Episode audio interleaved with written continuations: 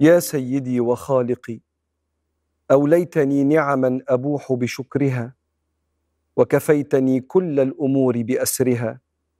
فلاشكرنك ما حييت وإن أمت فلتشكرنك اعظمي في قبرها.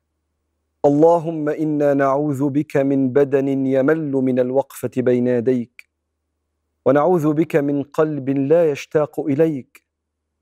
واصرف عنا يا ربنا الكسل وجنبنا الغفلة وطول الأمل وأدخلنا عليك من باب الحب والتيسير إنك يا مولانا على كل شيء قدير.